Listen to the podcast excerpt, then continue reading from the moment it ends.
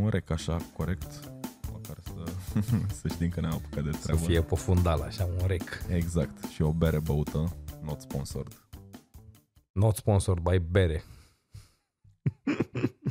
Păi să știi că e un, e, există un brand de bere. Nu cred că există un brand de bere, bere. Nu e ăla de la Mega? Băi nu, brandul e 365, doar scrie pe aia bere blondă pasteurizată. Nu se numește bere. Deci e doar uh, descrierea conținutului, nici de cum numele brandului. Da. Am înțeles. Frumos. Nu... Cum e la Lidl apă. Apă, apă, dar nu e, brandul nu e apă. Dar știi că era sucul ăla la Lidl mult mai ieftin decât apa la un moment da, dat? e- Nu știu dacă mai încă e. e. Încă e, Încă e? Cred că e, da. What the fuck? Și nouă ne e frică Da, de bine. aspartan. E- Era mai ieftin decât apa comercială. Că apa de la Lidl oricum era ceva gen 50 de bani 2 litri sau 60 de bani 2 litri, cum era. Apa, apă, care scrie apă. Dar era sucul ăla, nu ți minte, bine, poate nu acum, în momentul de curând la sucuri de un leu, dar erau, era sucul ăla de portocale la un leu. Un leu, un leu 50 și apa era 2 lei, știi? Apa mai de branduri mai de Doamne ajută. Păi E stonks. Și am greșit, este aspartam, nu aspartan. This is the content everybody's looking for.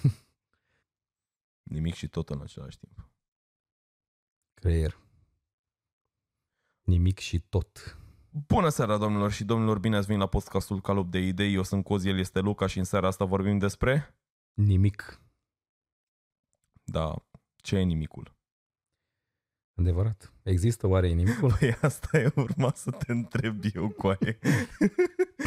Există de fapt conceptul ăsta de nimic? Că n e un cuvânt care practic descrie, știi cum e, inexistentul, Da, știi că e, în sens abstract. Era un sketch de asta cu un copil, nu mai țin minte de unde, a, cred că din Young Sheldon, în dar nu sunt sigur, în care demonstra el că zero nu există. Și cum demonstra? Și... Mai ții minte?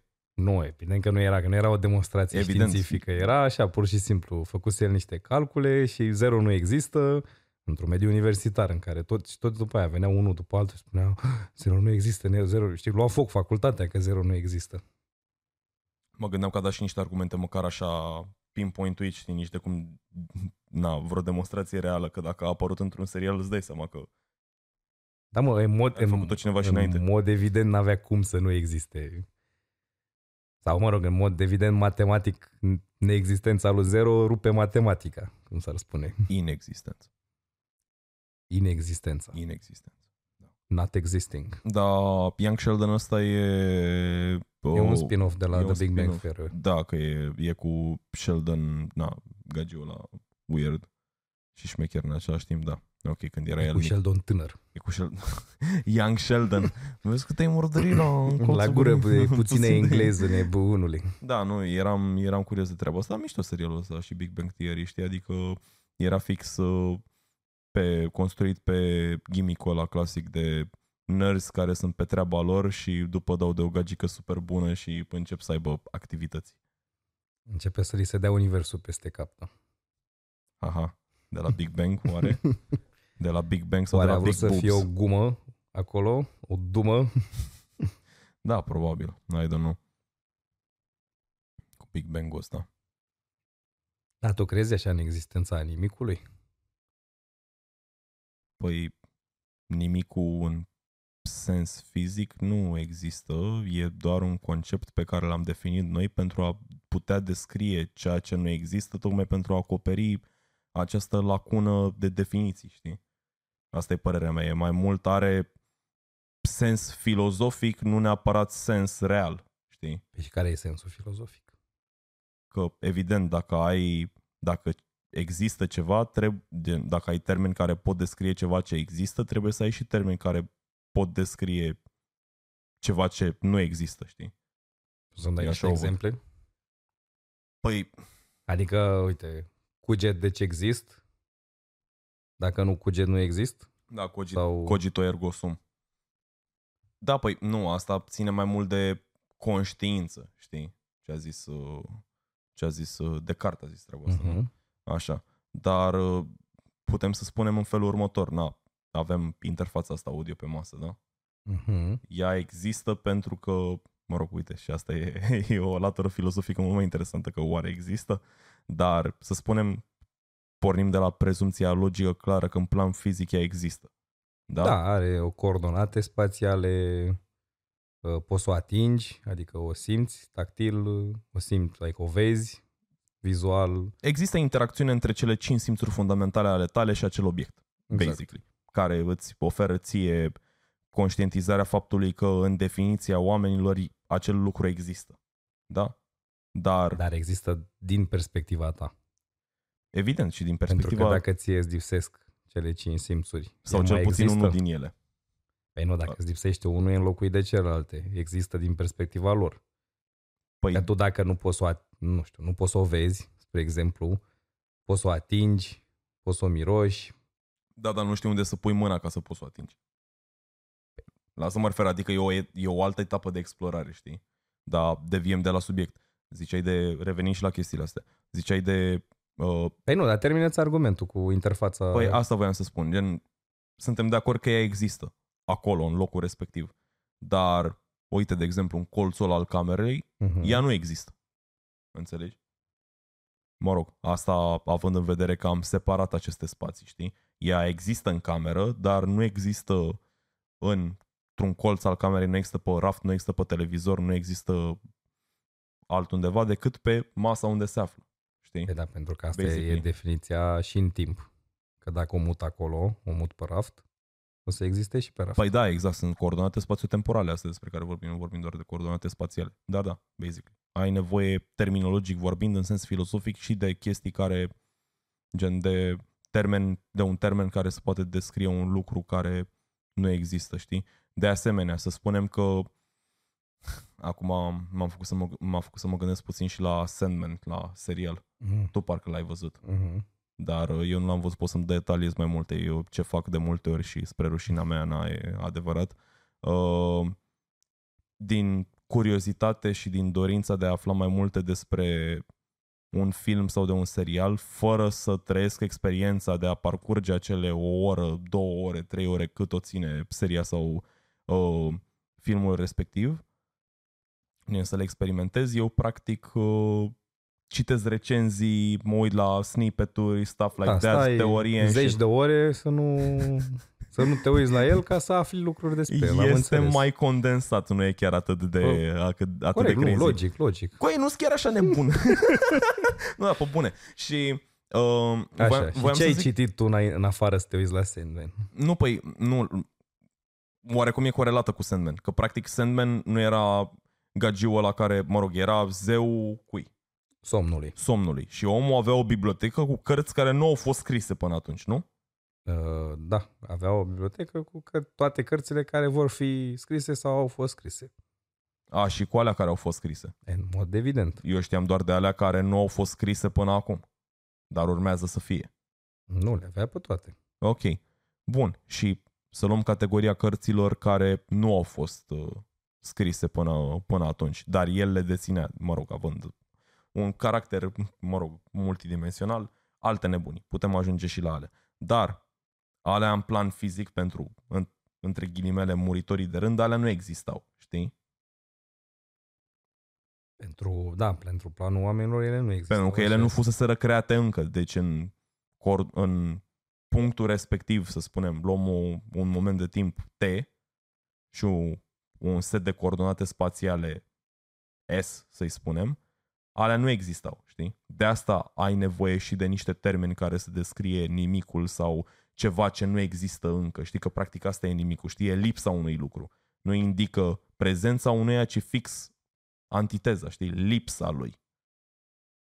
Da, un... Și nimic în sens generic e lipsa a orice. Și oricum noi oamenii, dacă stăm să luăm uh, definiția asta extremistă, uh, noi îl folosim mereu greșit, știi, că gen vezi o cameră goală, a, nu e nimic aici, ba da, e aer în pula mea. Sunt fotoni care circulă, dar camera e iluminată and other stuff. Da, mă, te referi? Nu Da, e... înțelegi la ce mă da, refer. clar. Știu ce zici când zici că nu e nimic aici. La fel când deschizi frigiderul și spui că nu e nimic în el, dar mai ai niște ouă expirate undeva și niște sosuri sau chestii de genul ăsta. E Și vreun relativă, câine, de, de, nu e nimic aici. și o pulpă de câine și niște noodles de pisică și alte, alte chestii. We do not condone animal cruelty. Only eating. Nici asta. Băi, doar...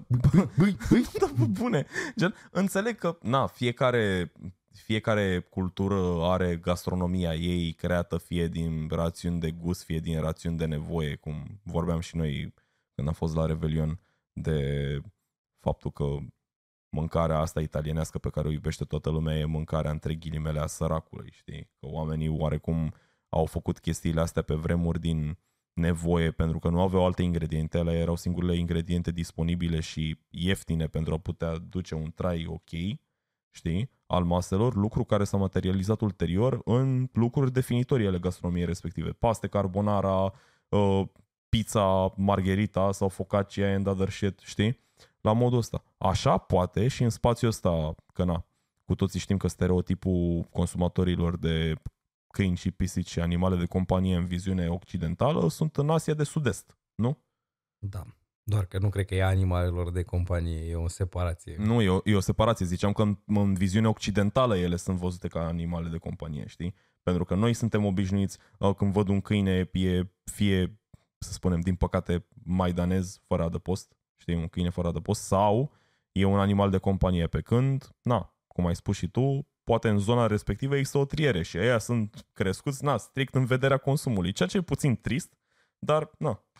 Eu nu cunosc atât de bine zona respectivă, dar nu cred că există câini care sunt crescuți special pentru consum.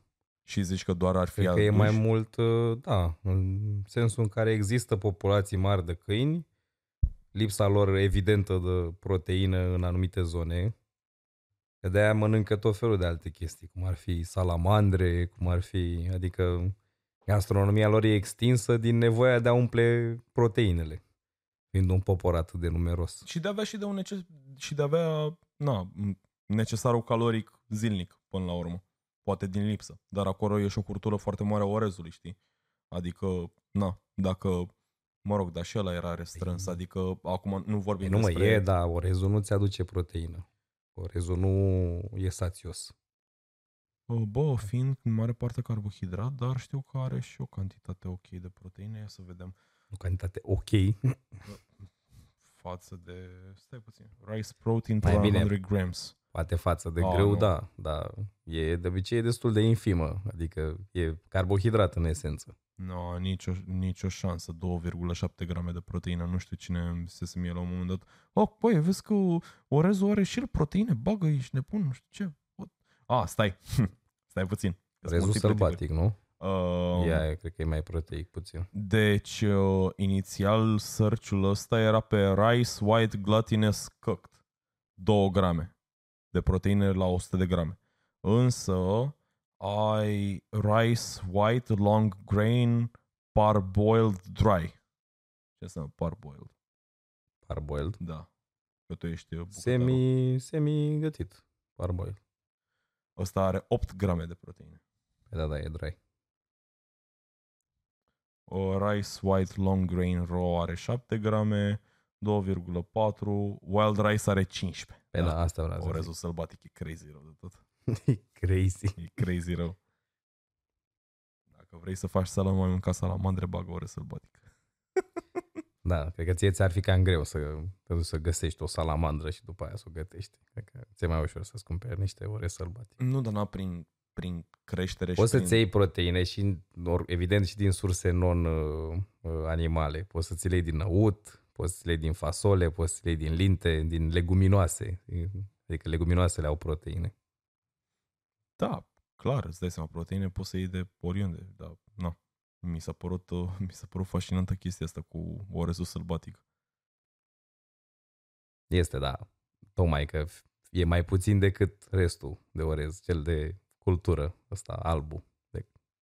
Da, orezul clasic, evident, are, are puțin. Care e la e să umfli, să umfli stomacul. de el, adică senzația de sațietate, adică că ai mâncat suficient, e dată de orez, dar și aia că ești sătul, adică că ai mâncat suficient, trebuie să ai niște proteine acolo. Uh-huh. Care poate de acolo a pornit la ei, n-ai de unde să știi.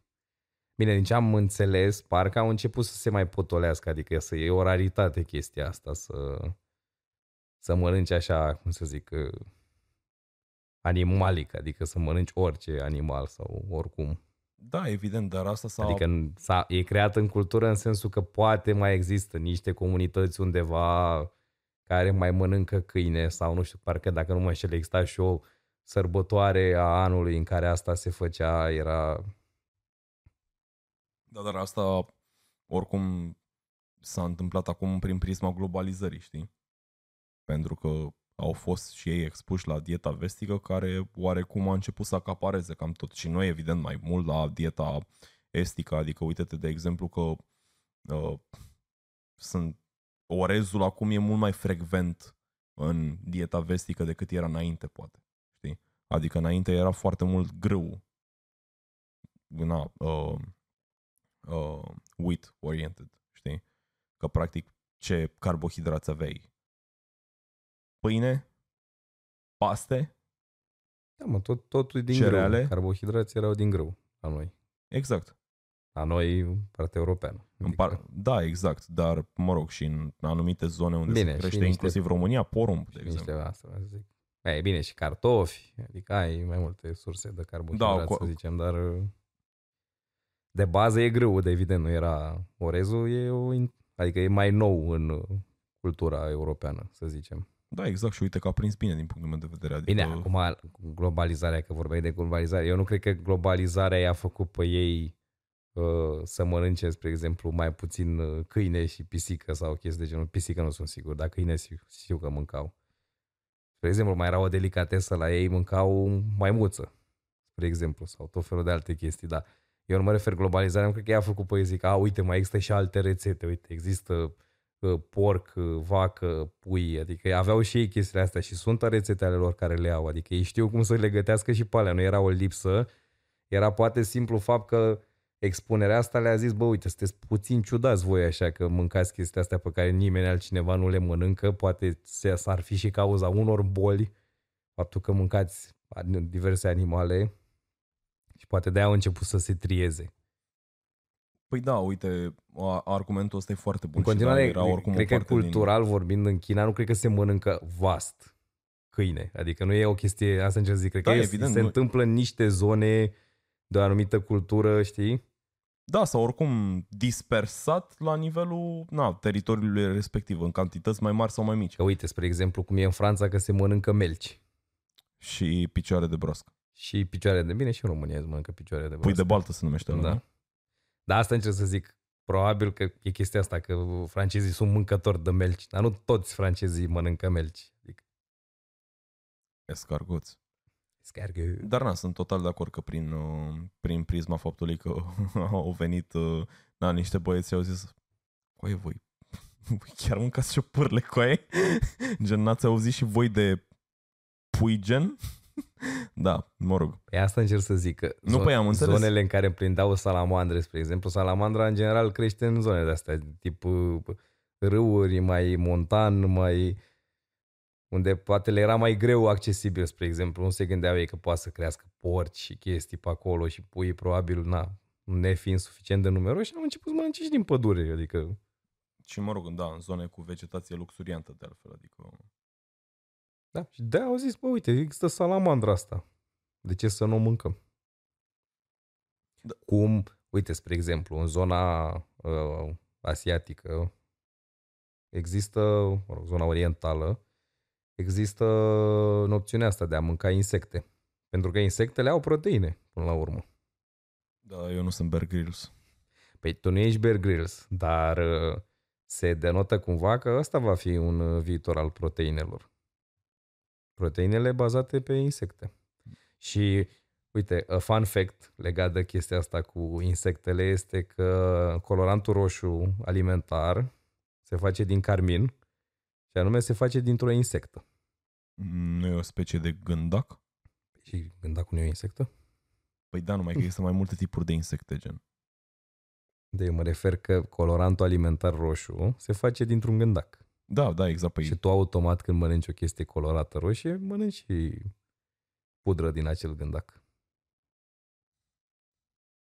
asta e. Pe asta încerc să zic că faptul că tu nu știi ce mănânci, când zice, zice ăla, a, e un E, eu respectiv, adică colorantul respectiv roșu, tu nu știi ce e. Tu îl bagi în tine, dar după aia când zice unul, bă, vezi că e, e pudră de gândac. Păi știi care e chestia? E vorba și de modul de prezentare, că oricum la, Clar, e noi, modul- la noi asta contează, de fapt. Că uite, de exemplu, și tipul ăsta de mâncat hedonist, așa știi, adică noi n-am mai ajuns să mâncăm din nevoie pentru necesarul caloric și na, pentru aportul de macronutrienți, noi am ajuns să mâncăm pentru gust și pentru aspect, știi? Prin prisma faptului că acum ai o disponibilitate foarte mare de orice formă de aliment vrei tu, mă rog, în limitele bugetului până la urmă, dar uh, asta ne-a făcut să, cam zicem, câh la un gândac, câh la un melc, deși melcii Bine, sunt hai, hai scumpi. să zic, ai zis că mai mănânci după gust. Hai să-ți mai dau un, uh, un fact ăsta scârbos. Te rog, scârbește-mă. Dacă, uite, dacă tot ai laptop în față, ia caută și tu vanilium pe Google sau esența de vanilie. Pentru că vanilia, în mod normal, vine din orhidea vanilie, adică păstaia respectivă. E o plantă orhidee care are o păstaie de vanilie. Corect. Însă, în esență, pentru că Așa. păstaia e foarte scumpă și mai greu de găsit, esența de vanilie este înlocuită din altceva. Stai așa că... Uh, uh, made up of artificially derived vanillin. Stai mă, ce? Vanillin is an organic compound phenolic aldehyd. Așa. Wait a sec. Extract of It is the primary component of the extract of the vanilla bean. Synthetic vanillin is now used more often than natural vanilla extracted as flavoring in foods. Da, nu spune de unde e ăla, art- uh, unde e ăla sintetic. Stai să mai dau un search. Sintetic. E, bine, până, până explici tu, o să zic eu de unde vine. Vine de la glandele din fundul castorului. Și nu fac niciun mișto.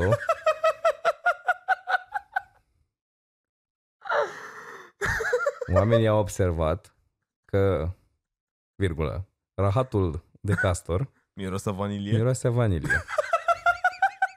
Pentru că ales glandele pe care le folosește. Adică în zona dorsală a lui folosește niște glande care au aromă de vanilie.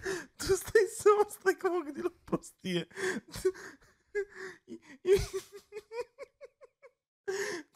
tu stai seama că nu s-a gândit nimeni până acum să ia un castor să se șteargă cu el la sub braț dacă vreau odorizant cu miros de vanilie. Păi dar vezi că lumea folosește, folo- așa e folosită cu un comercial vanilia. Nu, da, să iei gen legit castorul. Păi, Dar nu, nu e legit castorul, nu. Aduni... No animal cruelty. Da. Nu, păi, bine, cred că s-ar putea, nu să zic, s-ar putea să fie mulți. Nu sunt sigur cum se colectează. Dar așa e folosit. Ceea ce e a bit gross, dar dacă nu știi, nu are cum să te rănească, nu? Ia, stai că mai fac curios. Oh my god. Beaver butts emit goo used for vanilla flavoring. Ai văzut? Articol în 2013. What, what is imitation vanilla extract made out of? Așa. What the fuck? Asta, e- și asta, Da. e de, asta e de pe National Geographic, by the way. Păi, normal. Dar e o chestie cunoscută, asta încerc să zic. Astea Se- sunt lucruri știute, domnule. Astea sunt lucruri știute. Sau, mă rog, mai puțin știute, că presupun că uh, marile firme care cu- produc esența de vanilie nu vor să afle că, adică utilizatorii nu vor să afle că este făcut din uh, glandele castorilor, dar uh, asta, asta se întâmplă, adică de acolo e luată. Nu, fii atent la descriere, zice așa. o să traduc. Cururile castorilor secretă o mâzgă numită castoreum pe care animalele o folosesc să-și marcheze teritoriul. Așa, USFDA consi- deci uh, uh, FDA-ul este Food and Drug Administration, na, deci Administrația pentru Mâncare și Medicamente. medicamente. Da, nu, nu, fo- nu foloseam celălalt cuvânt cu D, așa, Statelor Unite, care listează castoreumul ca în gen- este în general considerat ca fiind safe, știi? Da. Da. sigur pentru consum. Și așa, aditiv manufacturers have been using it extensively in perfumes and foods for at least 80 years. What the fuck? Da, mă. Eu, păi, eu ți-am zis, o, să, o, să, o, să, o să-ți dau un efect scârbos, pentru care lumea nu știe, dar în parfumuri și uh, alimentar, în lipsa esenței de vanilie pure din păstăi, pentru că e mai scumpă. Dacă stai să te gândești. E la fel cum, nu știu, spre exemplu, e șofranul.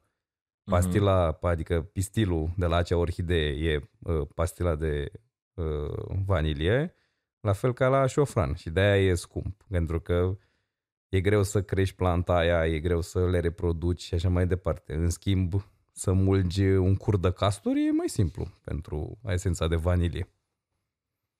Ai esență de vanilie în casă? Da, s-ar putea să am. Da. Ai timp să verifici?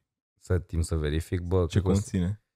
Vrei să... Păi, cred că conține esență artificială, nu cred că e făcută din... uh, Sunt curios dacă specifică, dacă spune strict uh, uh, vanilin sau dacă spune na, vanilin sintetic sau ceva. Efectiv, ai pus în prăjituri cur de cast. Păi da, dar lumea, adică asta nu se marketează așa, strict din chestia asta, ca să nu zică lumea, bă, domnule, la ce pun eu aici în prăjitura asta? Domne, lasă-mă cu castorii tăi, că na, marmotele învelesc ciocolata în staniol. nu, nu se pun la mine în prăjitură. Păi asta zic, e, e o poveste frumoasă. Dar mă rog, revenind la uh, despre, adică ce Despre vorbeam. nimic, Da, nu despre nimic, nu. despre Îmi Sandman. pasă, n- nu, nu, tot așa. Revenind la povestea anterioară cu mâncatul. A, aia cu mâncărurile câinii, scârboase și așa. că am zis eu că pe viitor probabil proteinele vor fi înlocuite ușor cu proteine de origine de inse- din insecte, adică Așa.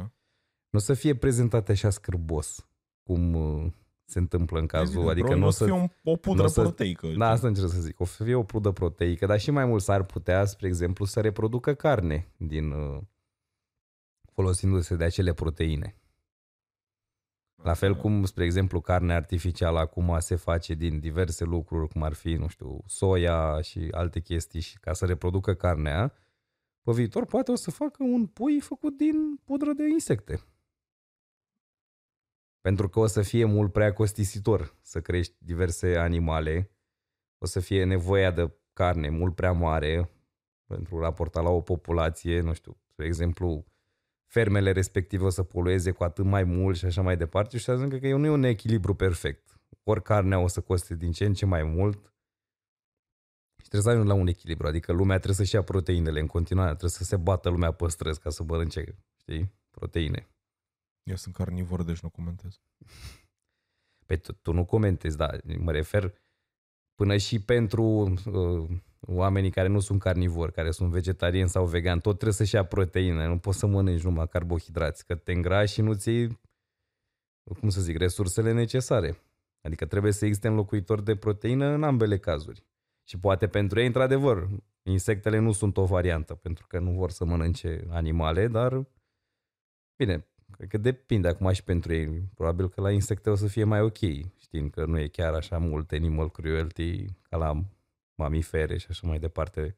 Că sunt uh, vegetariani care mănâncă pește, spre exemplu, știi, din principiile astea de crescut natural și așa mai departe. Ja, Termenul e pescăterian. Da, mă rog, ei se definesc ca vegetarian, dar mănâncă și pește. Foarte puțini oameni am auzit zicând că sunt pescaterieni. De obicei zic vegetarian, dar mai mănânc și pește. Sau... um, Așa că poate o să fie o variantă valabilă pentru ambele uh, genuri de persoane. Adică carnea o să devină din ce în ce mai rară și mai scumpă și o să fie considerată un lux pe care o să-l mănânci mai rar. Și poate, adică nu în fiecare zi, poate o să-l mănânci o dată pe săptămână sau chestii de genul ăsta și în rest ambii o să aibă variantele astea. Păi da, chestia asta oarecum deja se întâmplă, știi, cu cultul ăla de grass-fed, știi? Bine, clar, e- într-adevăr există și în momentul ăsta uh, variante de carne m- mai, cum să zic, mai puțin dăunătoare pentru natură, care costă mai mult. Și mai puțin dăunătoare pentru corp. În da, același timp. în esență și pentru corp, într-adevăr. Adică, na, ai acele ferme specializate care cresc animale în condiții super ok, știi? Și care na, scot un produs premium până la urmă, care evident prin prisma naturii lui, are și un price point destul de interesant, mai ales dacă vorbim despre Wagyu beef. Da, bine, așa poți să vorbești și de porcul de hamon și de toate chestiile astea. Păi stai, pentru hamon serrano e un porc specific? Da, este, mă rog, pe lângă un porc specific, este hrănit cu ghindă ca să aibă carnea respectivă gust de ghindă ușor așa, ușor nati, să zic așa. Adică este hrănit în general cu ghindă, da, se pot folosi și alte uh, națuri, să zic așa, dar în specific cred că ghinda e cea mai ieftină și cea mai ușor de utilizat, că restul na, le mănâncă și omul. Luca? Da.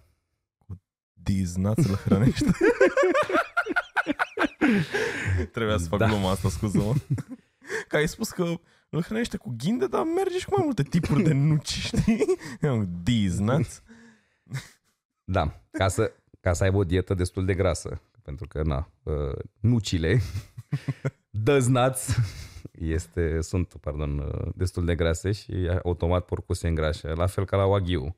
Adică începe să aibă striații de uh, grăsime și, și carnea are un ușor uh, gust de asta mai, uh, mai ghindos, mai, Mhm. mai nati.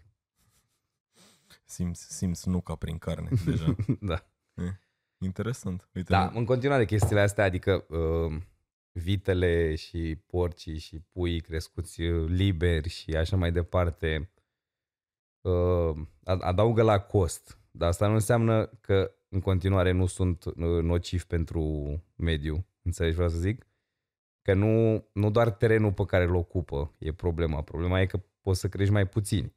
Că dacă îi crești pe toți, nu știu, spre exemplu, pui într-o hală, unul peste altul și așa mai departe, tu doar mărești numărul. Dar per animal e aceeași poluare, că animalul ăla consumă apă, animalul ăla eliberează gaze și așa mai departe. Corect. Adică tu nu, tu nu ajuți la poluare pentru că este gras fed și e free. Ajuți prin simplu fapt că nu mai crești 1000, crești 100. Și, sincer să fiu, e mai mult și un act puțin egoist, așa că mai mult te ajuți pe tine că mănânci tu mai sănătos, știi că nu ai toți uh, aditivii aia în carne, în în, other shit, în știi? mod clar, dar eu, la eu ce mă refer e că la un moment dat și stilul ăsta, adică în care animalele sunt crescute în cuști și în condiții oribile și nemișcate și doar pentru carne și așa mai departe, nu o să mai fie sustenabil, adică o să producă prea multe gaze de seră, prea mult, adică o să, poluarea respectivă o să fie mult prea mare ca să poți să susții numărul de persoane și o să trebuiască să vii cu soluții. Adică or să existe probabil niște directive europene care o să răstrângă numărul la câte ferme de animale poți să ai pe spațiu, pe rom, pe nu știu ce, știi, pe țară și așa mai departe. Lucru care o să facă ca prețul cărnii să crească și să existe alte alternative de surse de proteine. Da, acum... Asta vreau să zic ca la chinezi, pentru că na, la ei problema nu era de poluare, era prea mulți oameni, prea puține surse. S-au adaptat și au început să mănânce salamandre și alte lucruri. Da, exact, prin prisma mediului până la urmă. Dar, uite, e interesant, nu știam, nu știam chestiile astea.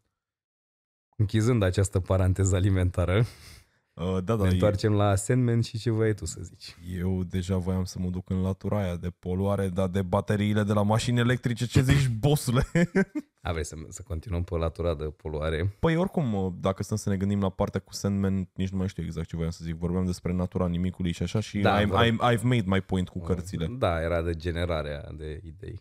Bine, reveni la, la poluare la baterii. Ce Mhm. te referi? Că și mașinile electrice o să polueze la fel de mult ca astea pe combustie.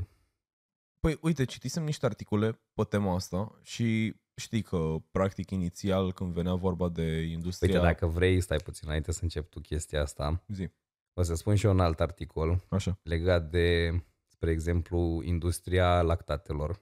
ok. Că este aproximativ la fel de poluantă ca cea a animalelor. Prin prisma cărui fapt?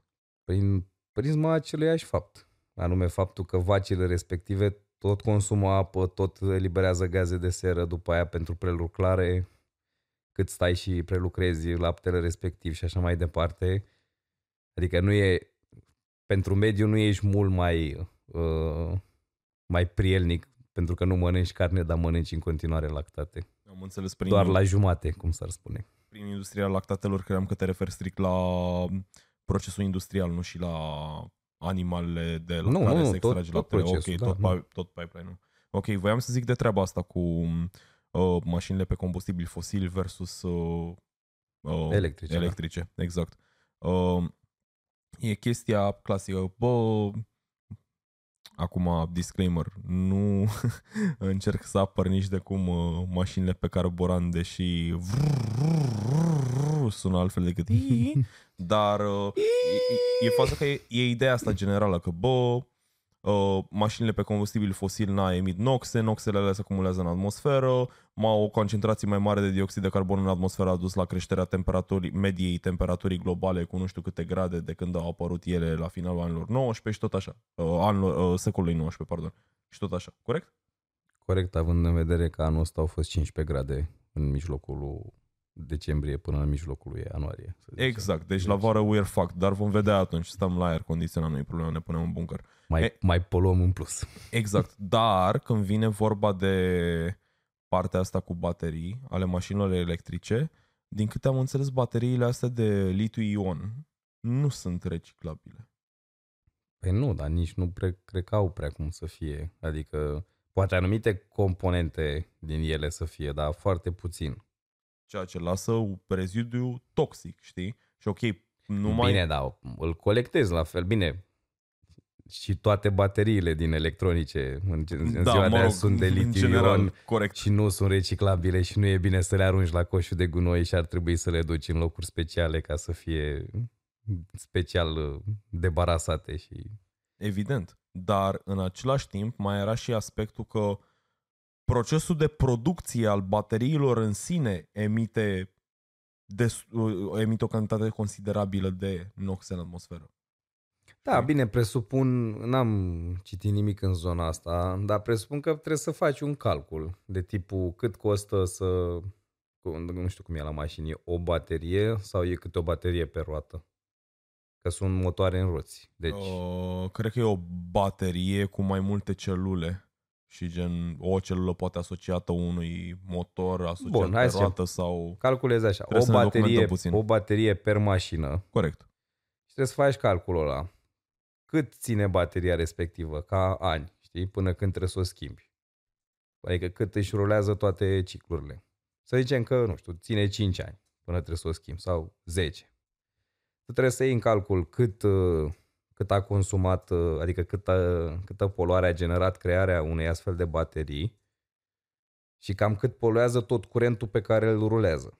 Pentru că și să creezi curent în general uh, mai poluează, mai mult decât nu poluează. Nu toate sursele de generare a energiei electrice sunt uh, green.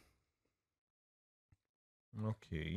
Dar la o mașină ca să stai așa să te gândești, ca să creezi motorul ăla nu poluezi așa mult.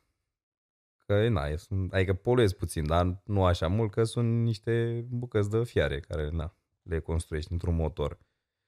Și trebuie să compari pe aceeași perioadă, pe 10 ani de zile, cât poluează motorul respectiv. Dacă poluează sau nu, mai mult decât bateria aia plus curentul pe care l-a folosit.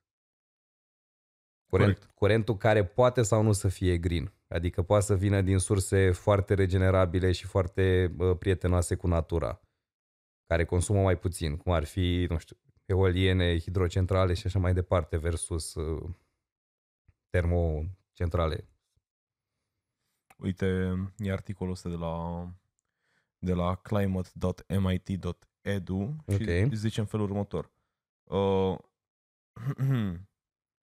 sunt mașinile electrice mai bune pentru mediu decât uh, mașinile pe combustibil fosil? Dă click aici și află.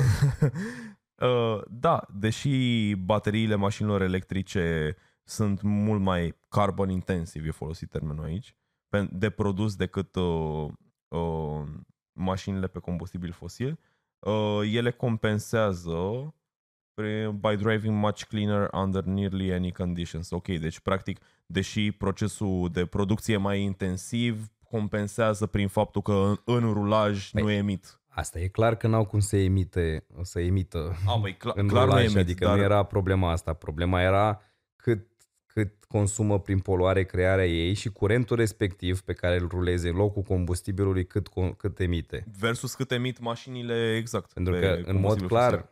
Mașinile moderne nu mai poluează cum poluau cele de pe vremuri. Că mai ai un catalizator pe mașină, mai ai... Asta dacă nu-l scot băieții la serviciu.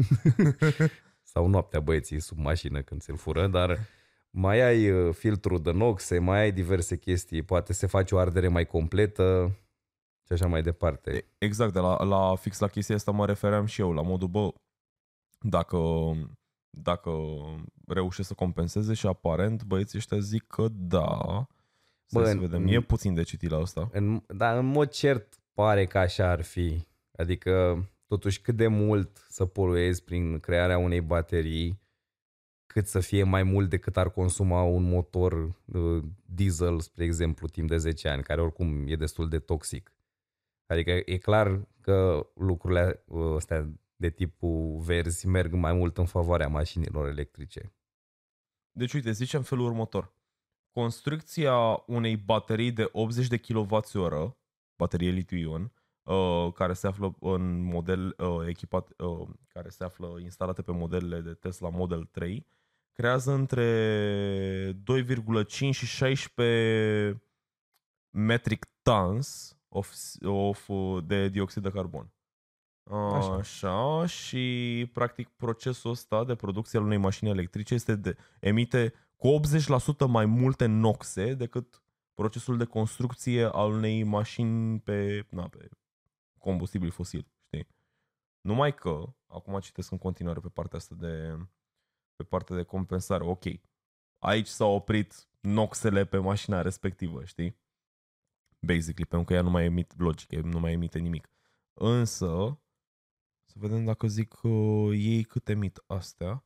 Deci, uh, cercetătorii au observat că în medie mașinile pe benzină emit mai mult de 350 de grame de dioxid de carbon per milă condusă, că na băieții folosesc mile, over their lifetime, deci pe parcursul, mă rog, utilizării mașinii respective, hybrid and plug-in hybrid versions, ok, ok, um, for typical hybrids, de zice în felul următor, using the nationwide average of different energy sources, uh, Departamentul de Energie found that EVs create ok.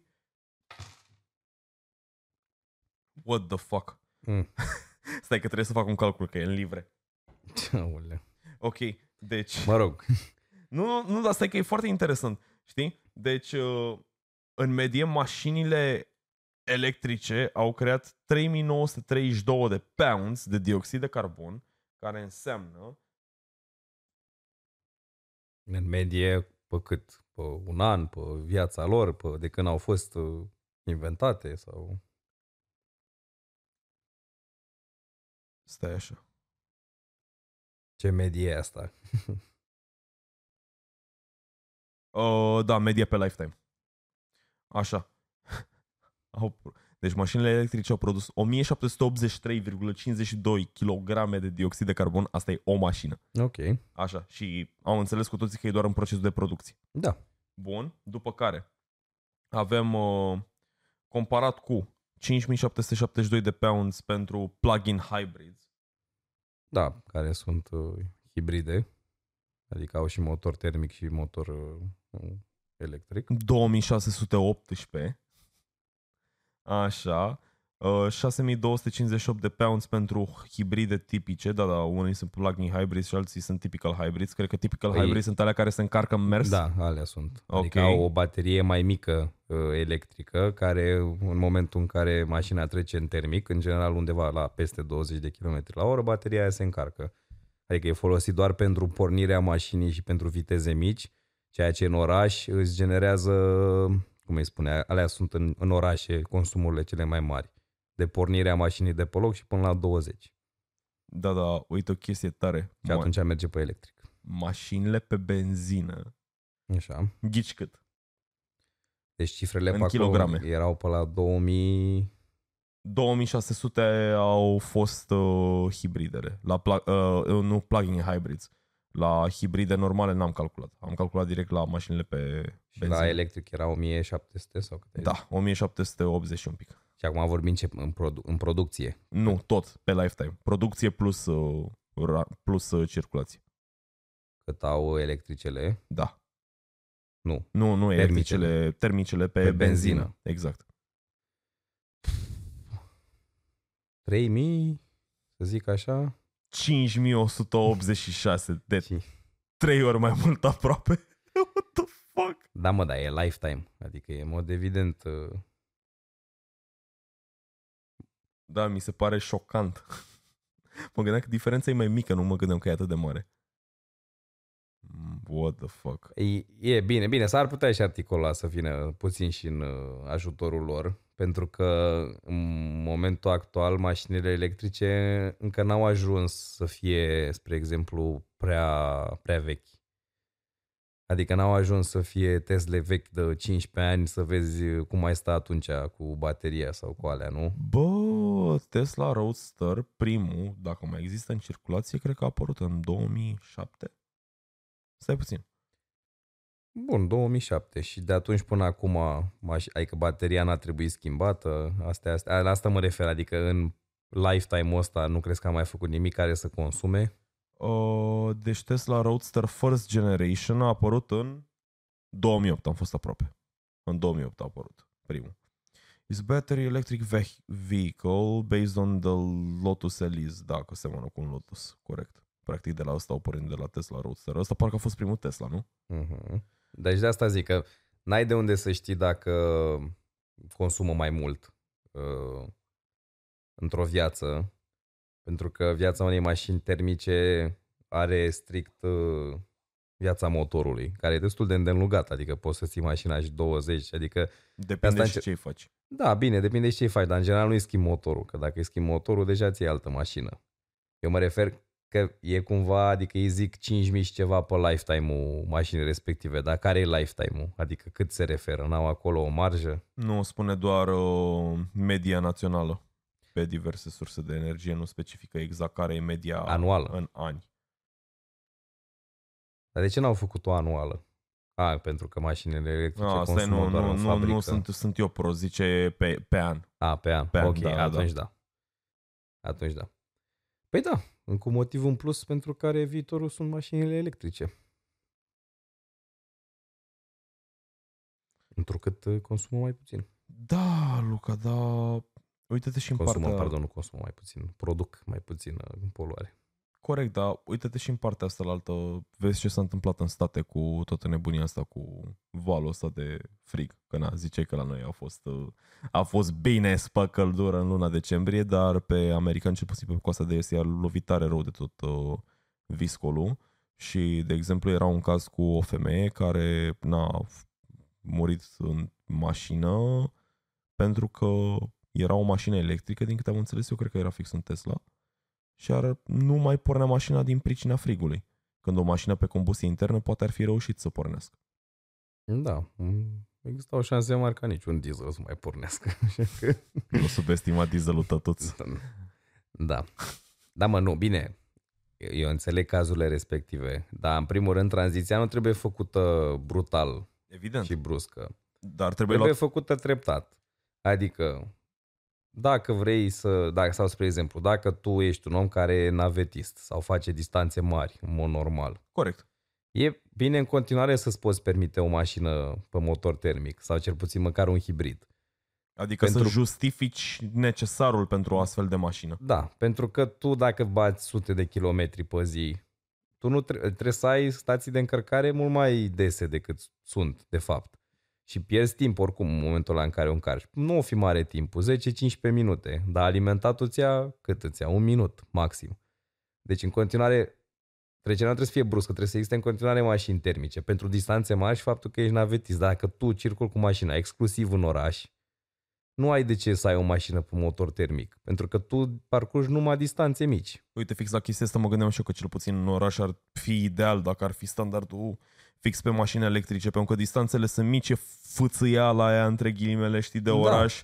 ai și accelerația care poate te ajută să Plus- te și strecori. Plus chestia asta, faptul că tu circulând cu mașina termică în oraș, tu poluezi ef- efectiv orașul. Tu circuli între oameni care respiră aerul respectiv versus când mergi pe drumuri, pe autostrăzi și așa mai departe. Acolo poluezi aerul pe care nu-l respiră nimeni. Trag în piept aerul jeguz de București. Dar asta trebuie să vină în parte de la municipalități. Trebuie, trebuie instituit o zonă zero, o zonă de emisii zero, unde nu mai au voie decât mașinile, mă rog, care să zicem, nu știu, pleacă de la un standard de poluare foarte înalt, Euro 6, 7, sau mașini electrice și, și hibrid. Și în momentul ăla poți să faci chestia asta cumva, să încerci să obligi populația dacă tu circul cu mașina în cadrul orașului mult, să o treci pe electric, ca să poluezi mai puțin. Dar nu mi se pare că merită să uh, obligi toată populația să treacă pe electric în condițiile în care trebuie să ai transportatori, nu trebuie să ai tiruri, trebuie să ai și așa mai departe. Sunt oameni care sunt nevoiți să facă navete și așa mai departe. Evident, dar trebuie să se ajungă la un consens totuși, știi? Pentru că nici nu le poți impune oamenilor dictatură, știi? Gata, de astăzi toți mașini electrice ne căcăm pe voi. Trebuie... Păi nu, da, asta am zis. Nu, păi- Consensul e că tu vii de la Pitești, vii Nu, pe păi am autostradă și te oprești la intrarea în București, unde o parchezi în detai parcarea pentru mașinile termice și de acolo circul cu transportul în comun sau închiriezi o electrică. Și în restul în oraș, spre exemplu, pe viitor vorbim acum, circul cu o electrică. Asta ar putea să fie un consens. Da, e o idee destul de bună, dar uite că ai spus de, de mijloace de transportat marfă, știi? Vedem ce face domnul Elon cu tirurile electrice. Da, mam, normal că poate să fie un, o tranziție și către asta, doar că tirurile trebuie să fie capabile să parcurgă distanțe mari, adică nu, sistem- tirurile sunt costisitoare și așa cum sunt ele, adică... Nu dacă mi-am imaginat acum cum ar fi să, spunem, ipotetic vorbind, să fi fost în... Doamne ferește. Să fi fost într-un tir uh, electric plasat în cozile astea din vamă care au fost recent să stai așa, să aștept să se descarce bateria, știi? Da, uite, că exact, ca să nu mai vorbim exact de cazurile astea în care poate ești blocat la coadă 3 ore, 4 ore, 15 ore și tu ești, e vară și tu trebuie să stai cu motorul pornit, că nu poți să stai fără aer condiționat și se termină bateria, adică nu... Nu, dar știi că timpul ăsta pe care l-ai specificat tu e puțin la ce s-a întâmplat recent, adică Da, bine, o nici să nu se zic. stea două, trei, patru zile pe la vamă, adică stai și te gândești, dude, what the fuck? Da, nu, normal, de asta zic că la tirurile sunt ultima problemă a mașinilor electrice. E, înțeleg inițiativa lui, că normal vrei să acaparezi întreaga piață și să încerci să oferi servicii pentru toate, că na, vrei să faci și mașini de viteză, nu, că de-aia era Tesla Model S-ul, ăla, nu, Ludacris sau cum se numea modelul la extra vitezoman, Mm, a vrut să facă mașina aia de teren. Normal că vrea să facă și tir, adică e, în mod evident vrei să acaparezi cât mai multă piață, că dacă ești primul care face tir, de la tine o să cumpere lumea mașini de transport electrice, că după aia vine Volkswagen cu varianta ei, vine Mer- Mercedes cu varianta ei. uh, Tesla Model S Plaid. Nu, varianta era o, mă rog, Ludacris, știu că se numea varianta varianta Ludicrous. Ludicrous ăla. Asta e ludicrous, lud- ludicrous mode. Da, nu știu, era, ba, era varianta... Nu, păi ăsta e, ăsta e un mod, dar um, Plaid-ul e model Da, ok. de mașină. Eh, Asta e mod. Și că modelul S can, uh, poate să sară de la 0 la 100 în 2,5 secunde, secunde în ludicrous mode. If that isn't quite fast enough, Tesla says with ludicrous plus mode. Stai, what the fuck este și ludicrous plus? Da, păi asta încerc să... Adică pentru el, în mod evident, e bine să scoată tirul. Dar în momentul de față nu-l are. Adică nici nu există. Din mai multe motive, pentru că și, ti- cum ai spus și tu, există, spre exemplu, asta la cozi. El, mă rog, intenția lui nu e probabil să-l vândă în Europa, în primul rând. E să-l vândă în state, unde na, tirurile nu stau la cozi. Dar au alte probleme în care tot la fel parcurg distanțe mari, trebuie să aibă, probabil au baterii foarte mari de încărcat, adică sunt timp pierduți. Tiristul ăla poate nu oprea decât de două ori pe parcursul lui, așa trebuie să oprească cine știe, de 5-6 ori, adică omul pierde și bani în timpul ăsta. Asta clar. Deci s-ar putea poate să nu fie încă o variantă viabilă. Probabil de-aia încă nici nu a lansat-o. Vom vedea ce mai face și tipul ăsta. Na, poate mai, poate mai dă o gheară pe Doge. Cine știe. Momentan am văzut că vrea să vândă OpenAI-ul. Sau să vândă din acțiunile OpenAI. Pe cât? Nu, era, nu cred că, au zis doar așa, că Nu, vor nu. să vândă o parte de acțiuni pe 300 de milioane de dolari. Foarte tare. Și cu... El a pierdut miliarde. A, asta clar, adică nu e... Nu, era, era legat de el doar că el împreună cu actualul CEO au fondat OpenAI, nu că nu cred că are, deține sau ceva la OpenAI așa mult. De el nu e primul om din istorie care a pierdut 200 de miliarde de dolari într-un an sau o Ba da. treabă de asta. Nu, ever. Ever. Nu a Ah. mai pierdut nimeni 200 de miliarde de dolari. What the E primul om fuck? care a pierdut 200 de miliarde de dolari. Da, păi uh, stocul Bă, de la dacă- Tesla care s-a dus în jos. Dacă a vrut să se joace cu Twitter-ul, Fenta cu Twitter-ul, exact, dar s-a decis până la urmă cine o să fie nou CEO? nu Că știu cred, că a n-am- fost un, a făcut el un pol sau o treabă de asta. Păi el, el e foarte mult pe democrație să, să voteze lumea viitorul și da, a, da, cred că l-a făcut de două ori, dacă nu mă înșel. Adică, a, da, a făcut polul ăla dacă, sa- dacă sau nu să renunțe la a mai fi CEO Twitter. Lumea a votat da, l-a mai făcut încă o dată, lumea a votat da. Da, eu înțeleg ideea Ceea asta, ce dar dacă ar fi să respecte voința oamenilor, ar însemna să plece de la șefia Twitter. corect. Dar în continuare să dețină Twitter. Evident că nu l-a pus nimeni să vândă. Dar, uh, na, una e când uh, deții și ești și șeful și altă că e, e când ești doar patron, dar ai pe altcineva șef. But anyway, uh, na, eu înțeleg excentricismul, dar în același timp se cam joacă dam pule așa dacă mă întreb pe mine, știi? Cu toate chestiile da, pe da. care le-a făcut în ultima vreme. Da, mă, dar dacă, oricum dacă stai să te gândești, Tesla era o companie auto mult prea valorificată, pentru că ei avea acțiunile, au- capitalul ei era mult mai mare decât al top 10 companii auto din lume. Mai mare decât 10 companii. Companii de-astea, umbrella, adică vorbim de Volkswagen cu toate brandurile lor, de Renault cu toate brandurile și așa mai departe și avea mai mult capital decât toate cele 10, ea fiind mai nouă pe piață, ea neav- având cel mai mic număr de mașini probabil dintre toate, livrate, nu respectă termene și așa mai departe. S-a creat pur și simplu în jurul companiei, s-a creat un hype. Adică lumea investea bani în companie nu pentru că ei credeau că Tesla o să fie dita compania, ci pentru că sperau că stocurile o să crească, ceea ce s-a și întâmplat.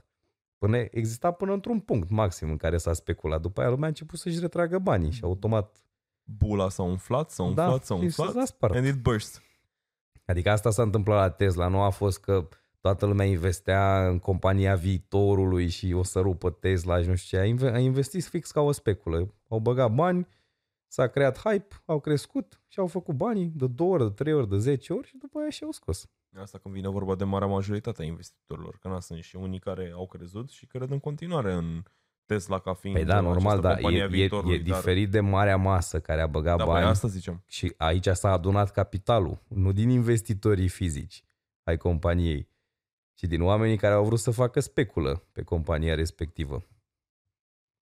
Și în mod normal de aia a pierdut bani, da? Asta încerc să zic, pe el nu-l doare, că el știe că banii aia nu erau ni- oricum niciodată ai lui și nu avea nevoie de ei. Asta clar. Da. Cu... E Adică, valoarea asta. naiba, a vândut din acțiunile Tesla ca să cumpere Twitter. Adică a Poți, zis, bă, eu nu mai cred în Tesla, eu mă duc să cumpăr Twitter. Stați liniștiți voi toți care ați băgat bani în Tesla. da, da, știi ce... Care e master planul lui pentru Tesla, nu? Nu pentru Tesla, pardon, pentru Twitter. Zisese Pentru într-un Twitter? interviu la un moment dat, da. Nu știu care e master planul lui. Există o aplicație în China, nu mai știu cum se numește, dar uh, e aia cu social credit score și aia absolut tot în aplicația respectivă, știi? Mm, De la ah, acte, am înțeles ce zici tu acum. Carduri, uh, scorul respectiv și alte interacțiuni și așa, știi? Master planul lui Elon e chestia asta, gen, pentru spațiul european, cu Twitter-ul. Cum spațiu european. Mă rog, spațiu, Spațiu- spațiu european, pardon, spațiu, voiam să spun spațiu occidental, dar na. Gen, outside of China. Păi nu, că vezi că el mai are puțin și banează Twitter-ul în Europa.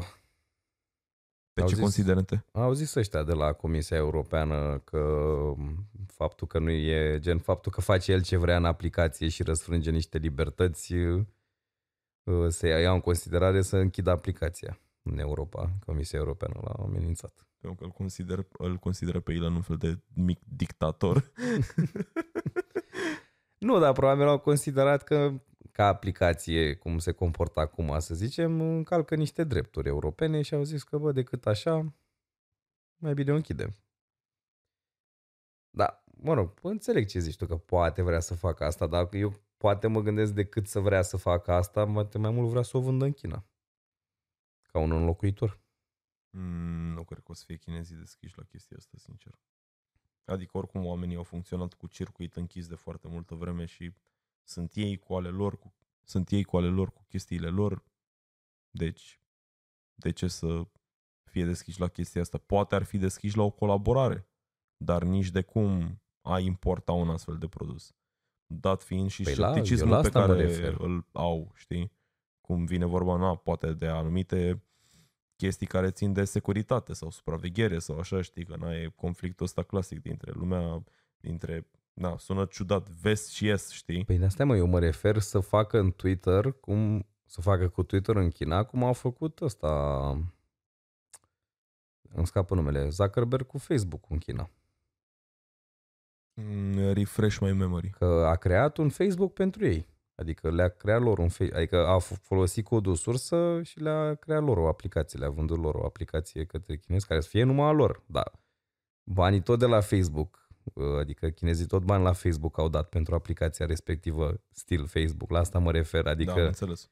ei probabil vor să aibă și ei, dacă ăsta e mastermindul lui Twitter-ul, să conțină toate chestiile astea, adică profilul perfect al unei persoane cu credit score, cu cardul de credit, cu toate alea, bla bla bla bla bla, să poată să o vândă în China ca model. Uite, putem să vă dăm această aplicație. Voi o rebranduiți, o numiți cum vreți voi. Dar banii tot nu o ni dați. Știi? Da, e o idee, dar eu tot mă gândesc că poate exista și un anumit uh, scepticism când vine vorba despre anumite chestii de spionaj care poate se pot, uh, se pot face prin aplicația respectivă și poate, poate de asta oamenii ar vrea totuși să dezvolte ceva al lor. Na, deși au luat un Facebook între ghilimele de la Zuckerberg, știi? Și asta încerc să zic, că ei nu prea vor. Ei doar vor să aibă o chestie a lor pe care ei să o controleze. Adică Da, de un- ei vor doar să cumpere know-how-ul, dar să-l adapteze la ce vor ei, asta încerc să zic. Păi că și nu de- vor să construiască de la zero, asta încerc să zic. Păi că a- tu cu frica, de, frica e că platforma nu e gestionată de americani, e gestionată de ei. E doar cumpără cod, cumpără Păi produsul, și, să zicem, gata, făcut. Bine, mă rog, cu, tot cu oamenii de expertiză de acolo, care le zic, uite, mai vrem și asta și asta și asta, adică, și de unde știi că nu există un backdoor în sistem somehow? păi n-ai de unde să știi. Dar nici ei nu se pricep să facă. Așa repede, adică alta. Mă rog, având în vedere că dacă li se oferă codul sursă, ar trebui să găsească backdoor-ul dacă există, știi? Da, asta încerc să zic, dar nu cred că își pun atât de mult problema că cred că frica lor mai frica, frica lor, adică genul, ei nu cred că se gândesc atât de mult, stai că nu ne, să ne, că ne spionează americanii până Facebook-ul nostru cumpărat. Frica lor e că le pleacă oamenii și n-au cum să-i spioneze. Că Asta e problema. Mm-hmm. Știi că au fost cazurile alea de curând uh, cu că există și a existat și în România diverse asociații de astea de, de chinezi care sunt gen, există așa al loco ca să oblige chinezii plecați să se întoarcă înapoi în țară. Ok, nu știu unde Un trebuie. fel de poliții de astea secrete. Poți să dezvolți? Adică, spre exemplu, tu ești un cetățean simplu din China, care, na, ți-ai creat acolo o viață, dar consider că ți-ar fi mai bine în altă parte. Tu pleci și te muți în România și te integrezi aici. Dar guvernul chinez nu te vrea aici, că tu produci plus valoare aici și nu înapoi în țară. Așa că înființează niște poliții de genul ăsta, care vin și te șantajează și te amenință că dacă nu te întorci înapoi în China, nu o să-ți fie bine. Oh, Și astfel de stai, poliție a ok. operat pe tot, par, pe tot teritoriul Europei, inclusiv în România. Un fel de grupări de repatriere Da, a exact. Gru- chinezilor. grupări de repatriere, asta What era. the fuck? Asta. Pe lângă că, gen, s-a mai dovedit că uh, Facebook-ul, uh, iPhone-ul și toate astea urmăreau cetățenii chinezi în mod special, cu locații, cu... Adică ei au mai mult problema asta, că le pleacă oamenii. Și ei vor oamenii înapoi în țară. Mai mult decât că îi spionează alții pe ei, au scopul să spioneze proprii cetățeni. Păi da, domnul Ji, dar oamenii ăia Și- săraci de ce pleacă? Puneți-vă întrebarea asta. Nu, păi dacă Păi pleacă, da, îi pe- aducem înapoi, să ne pun la cap. Nu mă, hai să ne gândim puțin. De ce pleacă, știi? Da, da, problema principală știi care e, Cozule? Că în general nu pleacă, adică pleacă și săracii. În mod evident. Dar pe aia interesează mai puțin. Problema e în China e când îi pleacă bogații. Oameni care pot aduce, cum ai spus și tu, value în altă parte, evident. Exact. Și aia pleacă, pleacă oamenii cu bani din China și cheltuie în altă parte, ceea ce lui nu-i convine. Pentru că China are bani. La fel, e o dis- discrepanță asta foarte mare. Există foarte mulți bogați cu și mai mulți săraci. Da, un număr de ăsta, record. Și asta înseamnă că au foarte mulți milionari, foarte, foarte mulți milionari. La mordul, cred că milioane de milionari. Și ăștia le pleacă. Le pleacă pentru că ei își dau seama că China nu e chiar atât de mult uh, stabil economic, nu e atât de mult, uh, uh, adică oricând se poate întâmpla ca regimul să devină totalitarist, să le naționalizeze toate veniturile realizate, chiar dacă cumva e o, e o noțiune de capitalism, întotdeauna regimul ăla poate să pună stop și să ia tot înapoi. Și oamenilor au frica respectivă, mereu în cap și mereu se gândesc, bă, stai care e portița mea să trec business-ul ăsta din China să-l duc undeva, într-o țară unde știu că drepturile se respectă și toate lucrurile merg ca la carte. Și în momentul respectiv, persoana aia, dacă prinde portița, pleacă. Dar guvernul chinez nu vrea ca el să plece, că pleacă și cu niște milioane și cu know-how. Adică el avea business-uri și întreținea oameni și aducea plus valoare în China.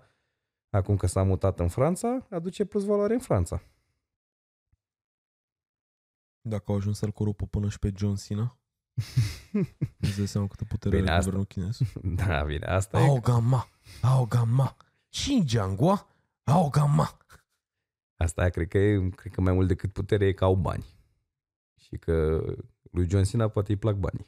Te-ai gândit la asta? WWE-ului, în general. Și WWE, Adică- adică... în general, care l-a pus probabil să fie ambasadorul în China. Păi dacă Deci, l-au pus pe ăsta, evident că, na, toți, uh, toate brandurile, mai ales cele mari de pe piața vestică, au vrut să se extindă în China și căutau portițe, știi? și ăștia erau Vince McMahon. Ok, John, deci uh, tu acum înveți mandarina trei luni, după te duci, promovezi, etc. și așa și îți faci treaba, știi? Because we want the Chinese money, we want the CCP money. Păi nu, dar și, și ei au fascinația asta, adică și lor le place. Gen, cred că cei mai mulți fani Manchester United sunt în China sau ceva genul, așa că numeric vorbind. Adică lor le place fotbalul, uh, mai ales Champions League și fotbalul european. Dacă nu mă înșel, au mai avut echipele europene, mai au niște turneuri de astea în care se duc, mai joacă în China și așa mai departe. Da, păi cum, cum și echipele de fotbal american, de exemplu, mai joacă în Europa, știi? Tot strict Da, așa, da, în da, sens de promovare și de extindere a culturii mai mult. Da, în pe asta spațiul zic, respectiv. adică că tu vrei să promovezi sportul respectiv, adică tu ca Champions League normal că vrei să ai vizualizări cât mai mari, așa că le duci și echipele în China să le, să le, să le vadă jucând. Așa și WWE, tu vrei să fie, fie wrestling mai popular în China și așa e popular probabil, adică ca extensie, dar dacă și le aduci rezălăria în țară, normal că explodează. Da, practic tu vrei să te extinzi și pe piața respectivă, știi? Și să cauți mijloacele astfel încât să, să poți să pătrunzi pe piața aia. Cum au făcut și în România WWE, au mai adus niște foști de ăștia wrestleri și în România. Pe Eddie Guerrero, pe... Da, nu, au mai fost conferințe, cum sunt și la, cum sunt și la chestiile astea cu, na, la, când vine vorba de cosplay, de jocuri, de benzi desenate, de A, dar nu filme zic, la nu zic. Comic-Con sau alte chestii. La- știi la- că există convenții în care să strâng oameni Lasă, și... lasă convențiile, mă refer efectiv să aduci gen sportul cu demonstrații. Bine, că în Europa, gen, oricum, cred că mai vin pe la Londra. Cel puțin, sigur, mai au niște etape din WWE, le mai mută la Londra. Din Asta când în clar. când. Adică conexiunea asta de pop culture american cu Europa e mult mai uh, ap- apropiată decât uh, asta uh, estică, să zic așa. Adică cât de des merg uh, astea în China. Exact, uite că tu ai spus de Londra. Deci am văzut, uh, mă rog, nu am fost prezent, dar am văzut că au, s-au, s-au ținut meciuri din NFL în Londra, meciuri din NBA în Londra, uh, meciuri de wrestling în Londra, dar nu știu dacă au fost meciuri de baseball în Londra. Baseballul mi se pare că e totuși destul de in-house, așa, adică Păi nu știu cât de popular e în sfera europeană. Deși Baseballul. e cunoscut de către europeni și, mă rog, de către Glob ca sport și chestii și na, ne-au ciordit ăștia oina. Uh, Bine, ca, uh, ca să nu mai zic, exact, noi avem oina, adică nu ne trebuie baseball, că avem un baseball mai bun acasă, de țară. exact. un baseball de țară. Așa. Mami, mami, vreau, vreau și eu baseball, uh, vreau și eu baseball ca în afară. Nu, stai liniștit, stai liniștit că avem, uh, avem baseball acasă, baseballul de acasă. Oina. O oină, exact. Dar, uh, na, baseballul e destul de concentrat în continuare în spațiul american, mai ales că din câte am observat e și un sport relativ boring, adică durează mult mai mult decât a- celelalte și în afară de faptul că gen, e un gagiu cu... Nici n-am stat foarte mult să-l înțeleg, știi? Dar în Păi afară nici de eu, asta faptul că e încerc un să zic, gagiu cu o adică- bătă și altul care aruncă cu mingea, știi, spre el mingea aia plină de nisip și la lovește cu bătă și după alergă către baze, ăia trebuie să prindă mingea și să-l, aler- mă rog, să ajungă la bază înaintea lui și să îi, îi facă leapșa, gen, gen, trebuie să-l atingă cu mingea respectivă. Nu înțeleg cum se punctează, de ce se punctează, când se punctează, A, da, când nu, se asta, termină. a, asta știu și eu, nu, am alea cu strike-urile, că dacă nu dai de trei ori în minge, ești out. Exact. Știu că dacă scoți mingea din stadion, E din- home run? e home run, adică face toate cele trei baze. Și în rest, da, e chestia asta care ai zis-o, că prin, trebuie să prindă unul mingea și să, să o paseze până la ăla primul care trebuie să atingă baza și dacă ăla între timp aleargă tot, a câștigat. Exact. Dar nu știu care sunt punctajele, adică cât, cât primești pentru un home run, cât primești pentru o de adică... Da, uite, fotbalul american e mult mai logic. Pe da, pentru că ai, ai rugby Da, m- care e similar. seamănă, dar nu- same, same but different, știi? Same adică, but different, but same. Mm, mm. Primul rând, ei îl numesc fotbal, ceea ce e puțin, mă rog, e mai dau, mă, și gluma aia din, cu mai soccer dau și din fotbal, când dar- în când cu piciorul în ea. Da, da. anyway, uh, deci la fotbal american ai terenul respectiv, spart în 10 în 10 yards, ai linii de marcaj și practic există echipe de, cred că sunt tot 11, nu mai știu exact cât sunt în, uh, în echipa, res- în formația care se află pe teren la o echipă, cred că tot 11 sunt. Și faza e în felul următor. Ai exact ca la handbal și ca la basket, atac și apărare, da? Numai că, aco- numai că la fotbal american e mult mai segmentat. Cum funcționează chestia asta?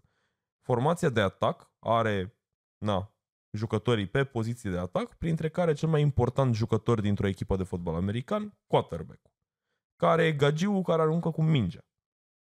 Bun. Obiectivul celor care atacă este să traverseze uh, unul dintre ei cu mingea în brațe până la finalul terenului unde e linia na, de, de se numește lin, nu e linie de marcaj. Da, mă da. rog, linie de marcaj se numește? Până la, ca la eseu. Ca Da, așa până- e și da, la rugby, exact, tot până- eseu. Exact, până, până la până Asta zic zic. touchdown, da, exact, până, Ai până aceiași scrie SEU la stâlpi, capătul teren, ca la rugby. terenului. Exact, ai aceleași porți, de Da. fapt, și na, obiectivul, ziceam și de obiectivul echipei de apărare, este să-l oprească pe ăla. Cum funcționează chestia asta? Atacul uh, e în felul următor. Tu ai patru șanse să traversezi cel puțin 10 yards. Basically. Ai first and 10. Prima încercare și 10 yards de parcurs. Tu ai parcurs 3, că te-a oprit ea între timp, ai second and 7. Ai a doua încercare și 7 yards rămași de parcurs pe seria asta de încercări. Tu după dacă la a treia uh, din a treia, nu, nu ai, am zis că ai second and seven. tu dacă din încercarea asta traversezi mai mult de 7 yards, o să ai din nou first and 10 de la linia respectivă, că practic îți resetezi încercările, știi?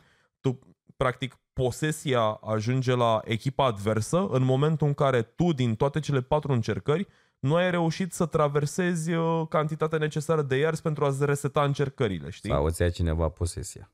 Sau exact, se numește, se numește interception, știi? Practic interceptezi mingea respectivă și fugi tu înapoi și jocul e on, știi? Și faza este că un eseu valorează 6 puncte și acea lovitură cu piciorul e pentru extra points, valorează un punct, practic. Și se trage... Nu mai știu exact de la câți ierzi.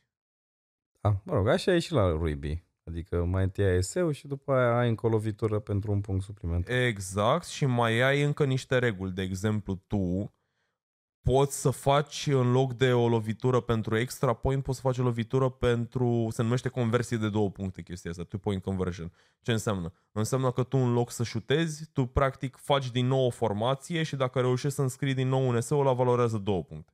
Și de asemenea, dacă tu să spunem că în momentul în care ataci, ești la a patra încercare și ești în, la o distanță destul de ok pentru uh, kickerul din echipa ta astfel încât să încerce să șuteze fără să înscrie vreun eseu, să spunem, nu știu, 40 de ieri. Îl pui pe ăla să șuteze, ăla dacă marchează e 3 puncte. Da. Așa se împarte punctajul. Da, mă rog, de-aia zic, fiind un format similar cu rugby adică măcar recunoști niște elemente, poți să înțelegi de ce unii oameni ar vrea să se uite. Da, da, în știi schimb, că... la baseball nu ai nimic care să se asemene cu un alt sport, în general, la care te-ai mai uitat tu. Evident, da, De nu asta are încerc vreun să nivel zic. de familiaritate. Așa, că, într-adevăr, normal că nu, nu e egal, nu, American football nu e egal rugby, dar măcar seamănă, ceea ce poate te face să zici, bă, mie îmi place rugby, ia să văd ce și ăsta, știi? Da, da, uite, vrei să îți zic o La caracteristică? fel ca și basketul, că și basketul are alte reguli în state față de basketul european. Exact. Bine, nu e, nu e diferența asta masivă ca la rugby cu uh, fotbal american. Da, dacă îți place basketul la nivel european, s-ar putea să-ți placă și NBA-ul. Deci, Da, dacă Normal îți place că- NBA-ul, nu o să-ți placă Euroliga. da, bine, depinde. De ce? Că poate tu te uiți la Euroliga pentru echipele tale, nu doar pentru sport. Eu mă uit doar la NBA. La fel cum, Sunt Sunt puțin spre biased. exemplu, unii oameni se uită în la Liga 1. Așa că nu poți să-i judeci. Evident, după ce te uiți la Champions League, nu, te, te pus, încep să spui niște întrebări de ce stai și te uiți la Liga 1, da? Poate susții niște echipe, adică... Da, evident, nu judecă nimeni pe nimeni. Era strict uh, din perspectiva preferințelor personale, că na, în primul rând, uh, NBA-ul, na, știi care e chestia, e mult mai spectaculos, cred că de-aia atrage foarte mult. Dar în Euroliga nu e mingea cu o dimensiune mai mică? Sau Nu, aia e la nu. streetball? Nu, dimensiunile sunt similare. La, gen, la, ce- la 3v3 întreb. Nu, eu mă refer la Euroliga, la 5v5. Păi da, la Mingea e aceeași dimensiune, aceeași dimensiunea dimensiune. de 7 Ok. e oficială. Atunci care era Nu, variația? Inelul e mai sus sau mai jos? E inelul de o altă dimensiune? Da, nu, că nu. E în primul rând cercul de 3. E diferit la nivel european Ok. față de al lor și uh, numărul de pași e diferit în sensul că în state ai voie să faci 3 pași, în Europa doar 2, fără Mhm. să bazi mingea. Și mă rog, cred că mai e consensul ăsta că în state nu prea îți fluieră lumea pașii așa mult. Da, bine, e doar un consens în sensul ăsta. Decât de-aia atunci e când e put- flagrant. Da, adică în, în Europa, într-adevăr, jocul e mai tehnic, să zic așa, și mai puțin spectaculos, în sensul că se dă faul probabil mult mai ușor, uh, se, sus, se, se, fluieră, fa, se fluieră pașii, în, uh, nu știu, ai pas pornire acolo, s-ar putea să n-ai pas pornire, așa mult. Adică zici că e mult mai strict, adică e mai mult, Da, mult s-ar mai pu- a la s-ar- cart. Da, s-ar putea să, nu mai ai la cart, că cartul ăla tu-l faci, dar uh, da, cum ai spus și tu, pentru că la americani e vorba de să fie spectacol, regulile probabil sunt mulate mai mult pe spectacol. Adică din ce am văzut pe vremuri, spre exemplu, sportul era mult mai permisiv în, uh, în zona defensivă, în zona violentă. în timp Clar, ce păi ăla era și fun, știi? în timp ce în Europa există principiul de cilindru al persoanei respective. Adică, Da, că trebuie să-l înconjuri, dar n-ai voie să-l atingi. da, adică persoana respectivă are un, defin, e definită când bate mingea de un cilindru și tu n-ai voie să intri în cilindru respectiv. Ok. Adică tu n-ai, n-ai voie să faci umăr la umăr, spre exemplu. Mhm. Trebuie cumva să-i prinzi mingea. De asta încerc să zic. E, e puțin diferit în, în regulile astea mai mult decât nu. Mingea e la fel, terenul poate, suferă puțin niște dimensiuni, dar nu masiv. Adică s-ar putea treiul în uh, Europa să fie la distanțe mai mari în laterale decât în centru și în state invers sau chestii de genul ăsta. Ți-am zis că e la inelul de 3 diferă puțin. În rest sunt similare. Probabil coșul are cam aceeași înălțime, aceeași dimensiune, că dacă mingea are aceeași mărime, nu văd de ce, de ce ar diferi. Uite, vrei să zic o fază tare? Yes, Că fază voiam, tare. voiam să zic de NFL. Uh, știi care e o diferență interesantă dintre rugby și fotbal american? Mm. La fotbal american n-ai voie să pasezi minge. La fotbalul american n-ai voie să pasezi mingea? Odată ce a zburat în mâinile quarterback-ului sau a, în funcție de schema care se face, a persoanei care a lansat mingea din formație, aia nu mai, nu mai poate fi pasată. Da, păi da, o pasezi în primul rând quarterback-ului. Nu, Și quarter, quarter- quarterback-ul o pasează. Păi da, tu eu pasezi quarterback-ului, că nu pleacă cu ea din mână, din formația de start. A, tu te referi când se face grămadă și eu lansez lui. Da, Păi da, da, uite, gen, aia, eu pe aia n-am considerat-o pas. Adică, na, odată am ce... înțeles, doar quarterback-ul face o singură pasă și în rest e de capul tău, da. Da, E- sau, sau este o schemă în care quarterback-ul face un fel de fake, îi pune mingea în mână altuia din echipă și ăla o lansează în locul lui. Știi? Dar odată ce mingea a fost lansată din formație, aia nu mai poate fi pasată. Am înțeles, da. E bine, pe așa pus să iei, că la rugby n-ai voie să pasezi în față, ai voie să pasezi numai în spate. Nu mai în spate, a, ok, și aia da. vin pe linii, oarecum, Da, că din de-aia lateral. teoretic se pornește din centru și împingi și când simți că nu mai poți să o împinge, dai în spate în dreapta, să zicem, știi? Și la fel ăla împinge în spate, în dreapta, în spate, în dreapta, până când se oprește. Mhm. N-ai voie să pasezi în față, da. Că de-aia se bazează pe placaje, se bazează pe, adică, E un zid efectiv în mișcare. da, e un zid în mișcare, da. Dar tu n-ai voie să, adică tu ca să oprești un om, n-ai voie să intri în el. Ca la uh, rugby american. Tu trebuie ca să-l plachezi, trebuie să-l ridici. Adică bine, Holy shit, stai că mi-am amintit. tu, tu ai voie, el, adică tu ai voie să te pui în fața lui, dar tu n-ai voie să, de, trebuie să-l prinzi și să-l ridici și să-l pui la pământ. N-ai voie să-l să tragi de el, spre exemplu, sau chestii de genul ăsta. Da, am înțeles, adică trebuie să fie ca un fel de... Uh, trebuie să-l azvârli, nu să-l cioc, nu să te ciocnești cu el. da, Sau să... da, mă rog, te, te ciocnești, n-ai voie să-l, nu știu, să-l prinzi de picioare, asta încerc să zic, știi, adică să... da, să-l agăți sau orice altceva. Da, asta ziceam, da. De-aia știi cum se zice că rui- rugby e un sport de golani jucat de De gentleman domni. și fotbalul e un sport de gentleman jucat de golani. Exact. Na, it is what it is. It is what it is. Și ăsta a fost episodul de azi din Calup de Idei cu Luca și Coz. Vă pupăm și vă mulțumim foarte mult. O seară frumoasă să aveți. Mulțumim mult că ne-ați urmărit. O seară minunată.